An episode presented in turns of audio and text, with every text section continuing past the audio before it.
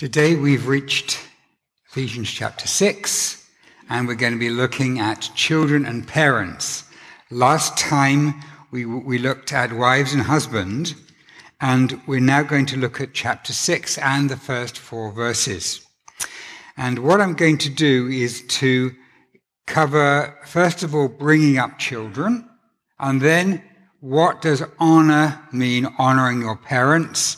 And then I want to focus on honoring parents with imperfections and how this can be problematic. So let's start by looking at the passage. I don't have a handout this week because all we have is just these four verses. So let's read these together. So, children, obey your parents in the Lord, for this is right. And then there's a quote from the Ten Commandments. Honor your father and mother. This is the first commandment with a promise, that it may go well with you and that you may live long in the land. That is the promise that they were given. Fathers, do not provoke your children to anger, but bring them up in the discipline and instruction from the Lord. And just a few comments about that before we really get into this. You'll notice that children obey their parents, but the warning is only against fathers. And I would say that this is speaking into the culture at that time, where there was a culture where fathers were likely to provoke their children to anger much more than mothers were. But I don't think he's saying that it's that children never get angry with their mothers. I don't think that's the point here.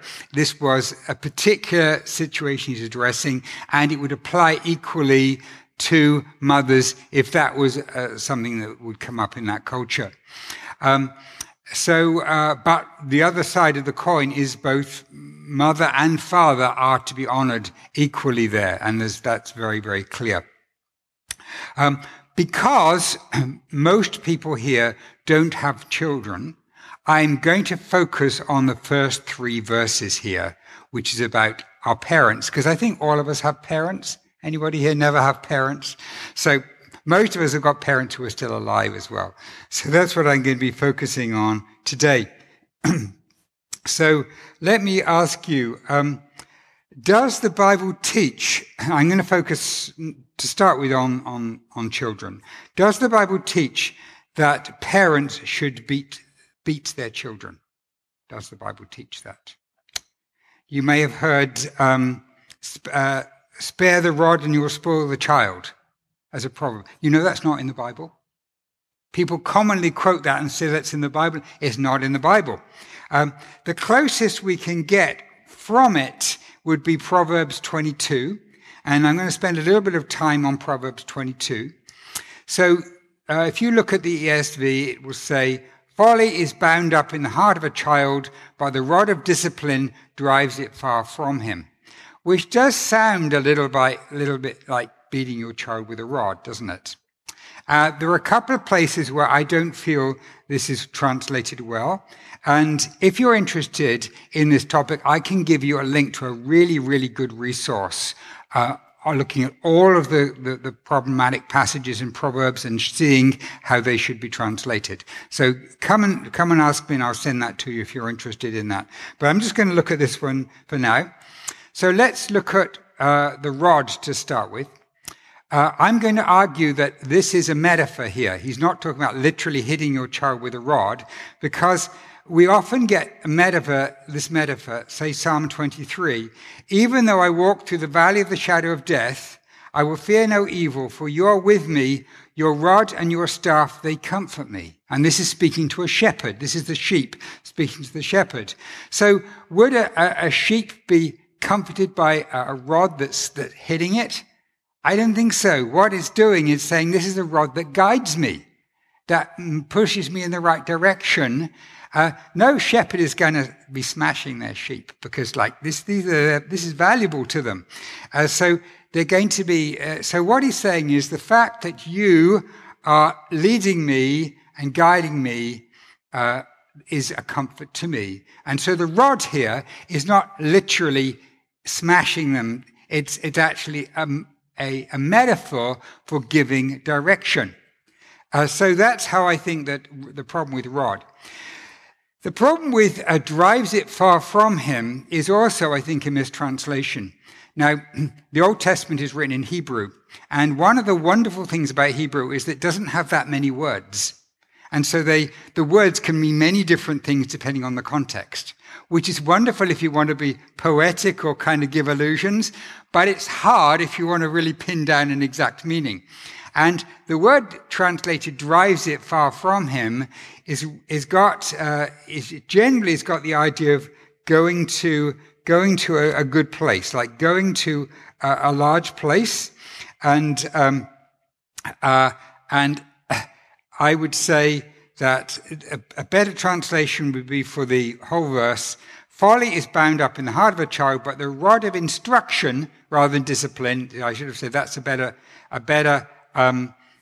translation. A rod of instruction puts it far from him. So the idea of drive isn't actually really in that word. It's the idea of putting it away. So putting the foolishness away. So when you read the way I've translated it in verse 15, you can see it couldn't be used, spare the rod and you'll spoil the child. It's not the purpose of it at all. The parent is there to guide the children away from folly, just like a shepherd might guide a sheep away from a dangerous place where it could get hurt. And as I said, I can give you links to more resources on this if you're interested. So that's all I'm going to say about parents and children, because as I said, we don't have a lot of parents here. Hopefully that will change, but that's how we have it. So now I'm going to look at what honor means, which is pretty critical to understanding this passage. And I'm going to say, what does it mean then to honor our parents? So let's go back to these verses. Children, obey your parents in the Lord, for this is right. Honor your father and mother. This is the first command with promise, that it may go well with you and you may live long in the land. Now, the first thing I want to say is this here is the word used here is not talking about adult children. It's talking about little children. But here, this is broader, and this is talking about for all of us, calling all of us to honor our father and mother. And this is an important thing that's being commanded here. So what does it mean if you are to honor your own father and mother? What does that actually mean? So I did some study on this word. As I said, the Old Testament was written in Hebrew. The New Testament was written in Greek. The Old Testament word for honor is a word that can have many different uses. It literally means to be heavy. And so to honor somebody is to treat them with weight, to give them weight. But the word can, so for example, when Isaac was old and his eyes were getting blind, it said his eyes were heavy. His eyes were honored. You know, if it said God was angry with a nation and he disciplined them, it says his hand was heavy on them. The same word as honored. So it's a word that's not a precise word, but it's got the idea of carrying weight, of importance. This person has got importance. They should be considered as important to you, of great value and importance. So it could also be used of valuing something, giving it weight. When the Old Testament got translated into Greek, because this is New Testament now, and it was all translated into Greek, they chose a word to translate into Greek, which has got the idea of very similar idea, but particularly of financial support. So, for example, when the New Testament says that widows who don't have any other form of support should be honored by the church, it literally means the church should support their financial needs. And so Jesus' teaching about honoring supports this idea. So if we go to Gospel of Mark, chapter 7, Jesus is arguing with the Pharisees that they're not honoring their parents. He said to them, "You have a fine way of rejecting the commandment of God in order to establish your tradition. For Moses said, honor your father and your mother. But you say, If a man tells his father or his mother, whatever you would have gained from me is korban, that means, okay, I'm going to take all I was going to give to you the rest of my life, and I'm going to give it to the temple and get my tax receipt. So, you know, that's basically what they're doing, saying, you know, what, give all your money now, and you don't have to honor your parents at all. Like, and so, obviously, this is a way that they've managed to have loopholes in God's law. And the Pharisees were wonderful at finding loopholes, so they didn't actually have to obey the law. And Jesus says, no, what you've done is no longer permit someone to do anything for their father and mother. They've already given the money ahead of time, thus making void the word of God by your tradition that you handed down, and many such things you do. And so here, the word honor is interpreted in terms of supporting their needs. And so what I want to do to tie this together, I want to say honoring your parents is two things. It's treating them with importance. They're important in your life. They have weight. They should be considered as that. And the second is making sure they have their needs met. And both of these can be complicated, but this is how I would sum it up. So the question then is, does this mean that adult children should obey their parents if they give them weight? So I'm going to give you a couple of examples of Jesus in his life. This is in John chapter 2. When the wine ran out, the mother of Jesus said to him, "They have no wine." So what's Jesus going to say? "Mother, I must obey you. I'll turn the water into wine right now." Is that what he says? He says, "Woman," and that's actually a good translation because it's like a very sort of neutral word, not the word you would use for somebody who you know well. "Woman, what does this have to do with me? My hour has not yet come." But then she says to the servants, "Do whatever he tells you," and she speaks that in faith, and we have the miracle. So Jesus is not just blindly doing what she says. Another example in Jesus' life is in Matthew 12. While he was still speaking to the people, behold, his mother and his brothers stood outside asking to speak to him. "Your mum's outside. You've got to honor her and come out and speak to her." Someone told him, "Your mother is..." Sorry, I duplicated. No, so that's what it says. Someone told him, "Your mother and your brothers are standing outside asking to speak to you." But he replied to the man who told him, "Who is my mother and who are my brothers?" And stretching out his hand towards his disciples, he said, "Here are my mother and my brothers. For whoever does the will of my Father in heaven is my brother and sister and mother." Wow. What's actually happening here? He's obeying God rather than men. He's putting his calling to serve the Lord ahead of something that they were kind of distract him from what he was doing. So, and there's some other places we could look at. What about when our parents are completely wrong in what they tell us to do? Here's an example from Genesis 27. Rebekah was listening. She's listening to her husband talking to their eldest son. Rebekah said to her son Jacob, "I heard your father speak to your brother Esau.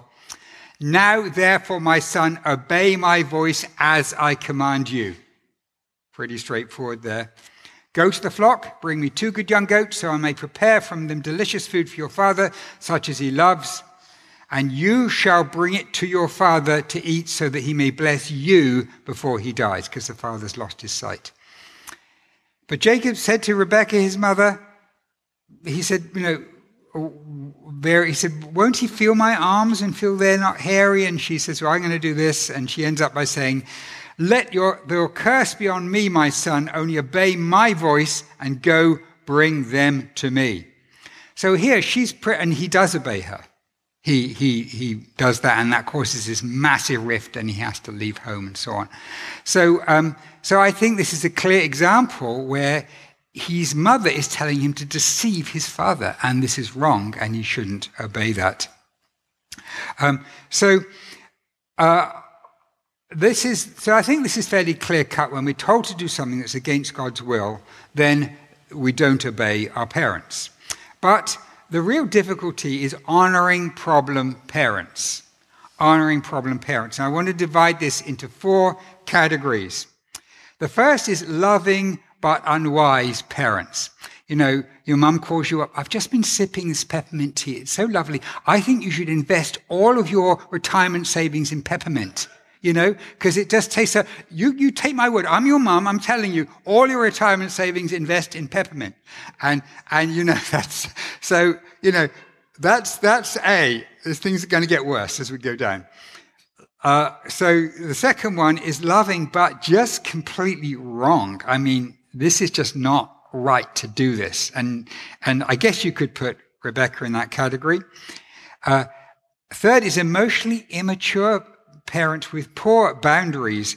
So this would be the one who calls you up all the time and maybe shows up at your home without warning and just wants to run your life for you and doesn't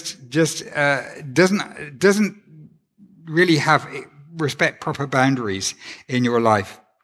And the fourth one is when the parent is abusive.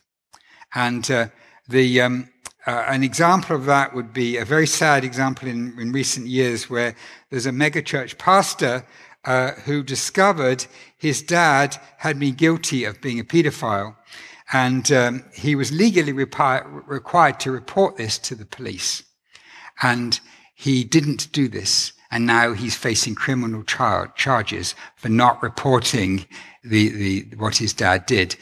He must have thought he was honoring his dad by not reporting him to the police, but this is not the case. I want to spend most of the rest of the time on number C, because I think this is very common and it is problematic for us, and it's something that many of us have to deal with. I mean, who here has perfectly mature parents? No emotional immaturities at all. I don't think there's any of them. We do now. Okay, we do now because they've both gone to glory. And of course our kids do. So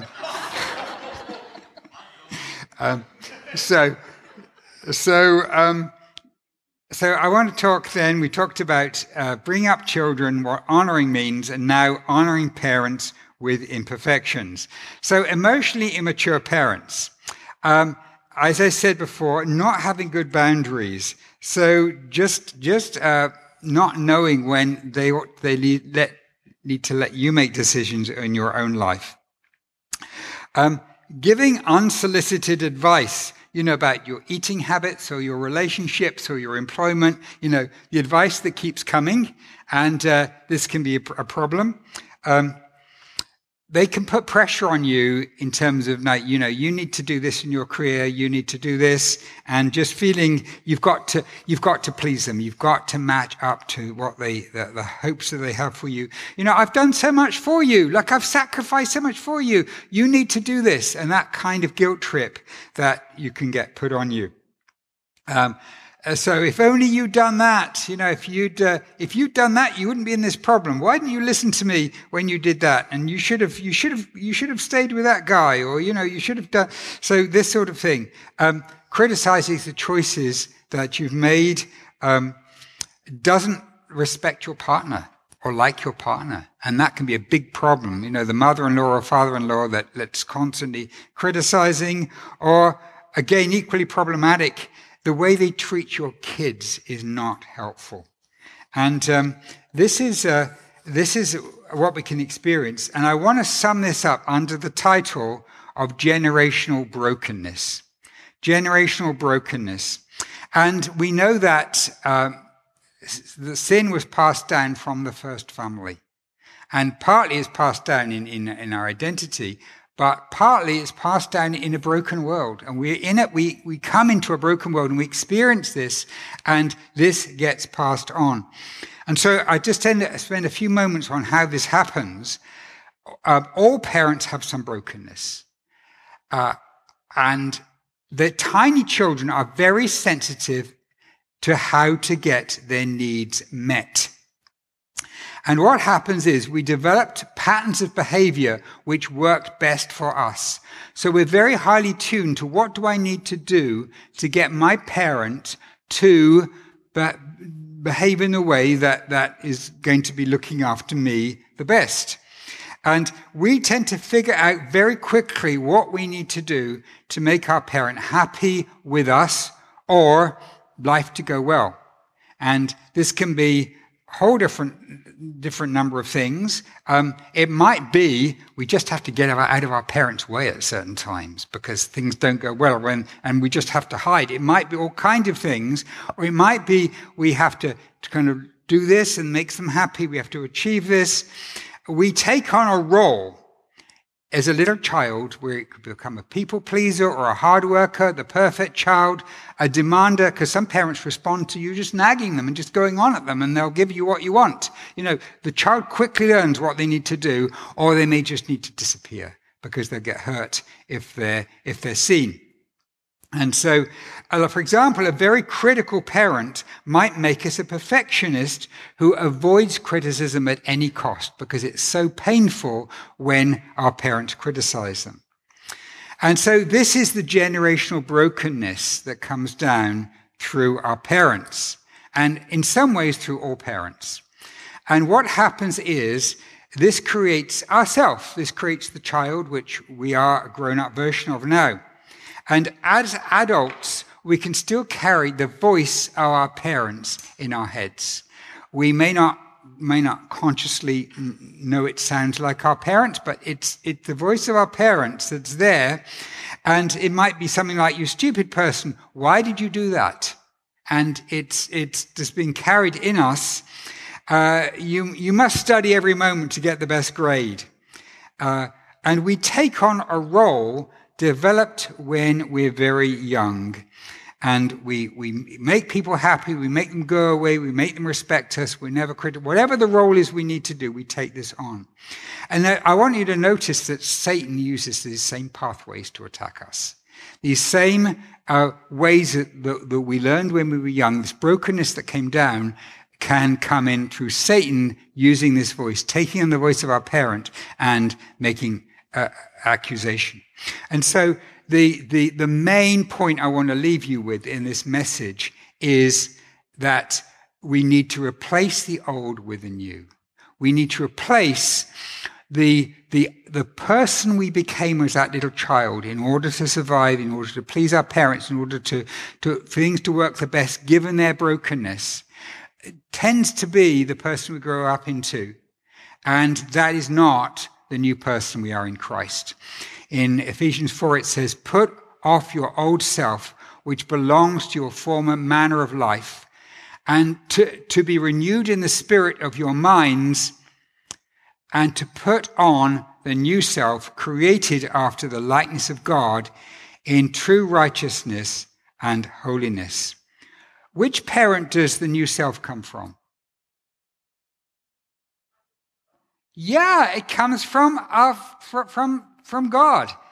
He's the one. So that's beautiful, the way that links that together in verse 24, that it's the new self is actually from our perfect Father in heaven that's created us in this way.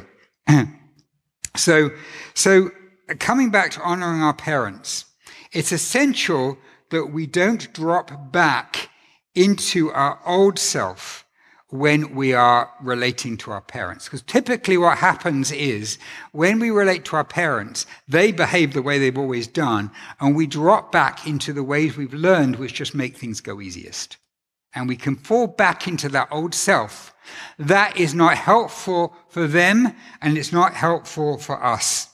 It might make things go easier in the short term, but what we need to do is when we're relating to our parents, we need to be acting out of our new selves, which might not go well for a while. It might have some problems, but ultimately it will go better, and that is the way that they will find healing. So I want to I want to say then, to put this together, honoring your parents. You are dishonoring your parent if you treat them, if you let them treat you out of their own brokenness and immaturity. I'm going to say that again because that's quite a heavy thing to say.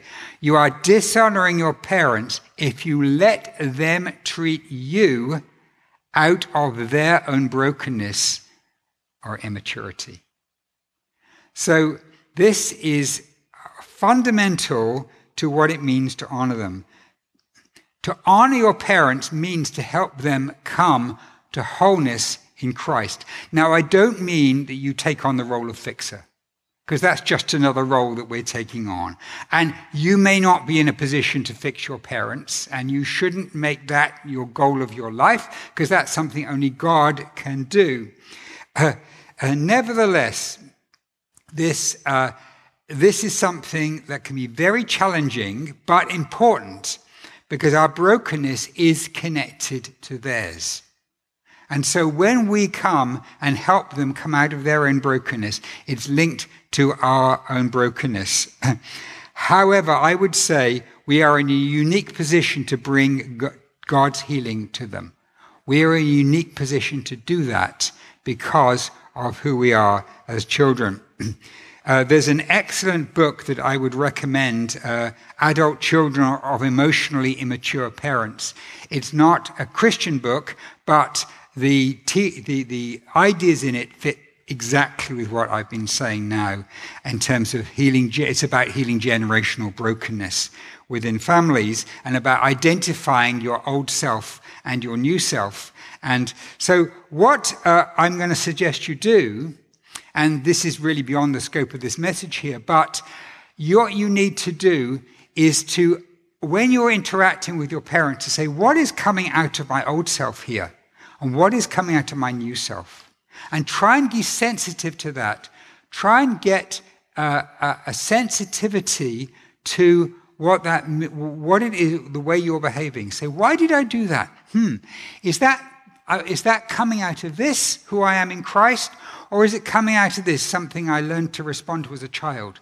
This is critical because you can't live out of your new identity unless you actually can recognize when you're living out of your old self or when you're living out of your new self. You have to be sensitive when you're with your parents to where your behavior is coming from. And then it's not easy to help them, but you're not helping them if you continue in that model.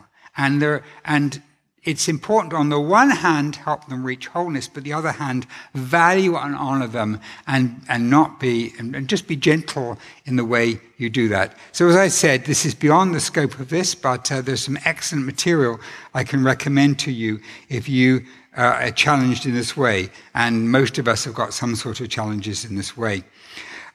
So I also want to end with this verse, and I want to let this verse, this should be our life verse, really. This should be how we live our lives. We put off our old self, which belongs to the old. It belongs to the way we used to be. It belongs to the brokenness that came upon us because we're born into a broken world. It belongs to the old ways we thought we had to do in order to survive. But we are renewed now, and we have a new creation power within us. We have a new parent, and we can put on our new self, which is created after the likeness of God, which has got a new way of relating to others. And by doing that, I think that in the grace and power of God, we can honor our parents the best. So I would love to talk to anybody who wants to discuss this further afterwards. I'll be open to doing that. But let's just commit this to each one of us to God in prayer now as we end this. Our dear Heavenly Father, we thank you that you are so perfect and loving. And we can come to you and we know that you love us and you forgive us and you show so much grace to us. And Lord, we come to you, ask for each of us to, to be able to live out this truth in our lives. Help us, Lord, to recognize our old selves, to recognize the way that brokenness has created false things inside us. Show us, Lord, help us to recognize how we should live in you. And Father, we pray that each one of us will be able to honor our parents more and more, to bless them and to lead them into wholeness with you. We commit each one of us to you in our walks with our parents and our children if we have them, in Jesus' name. Amen.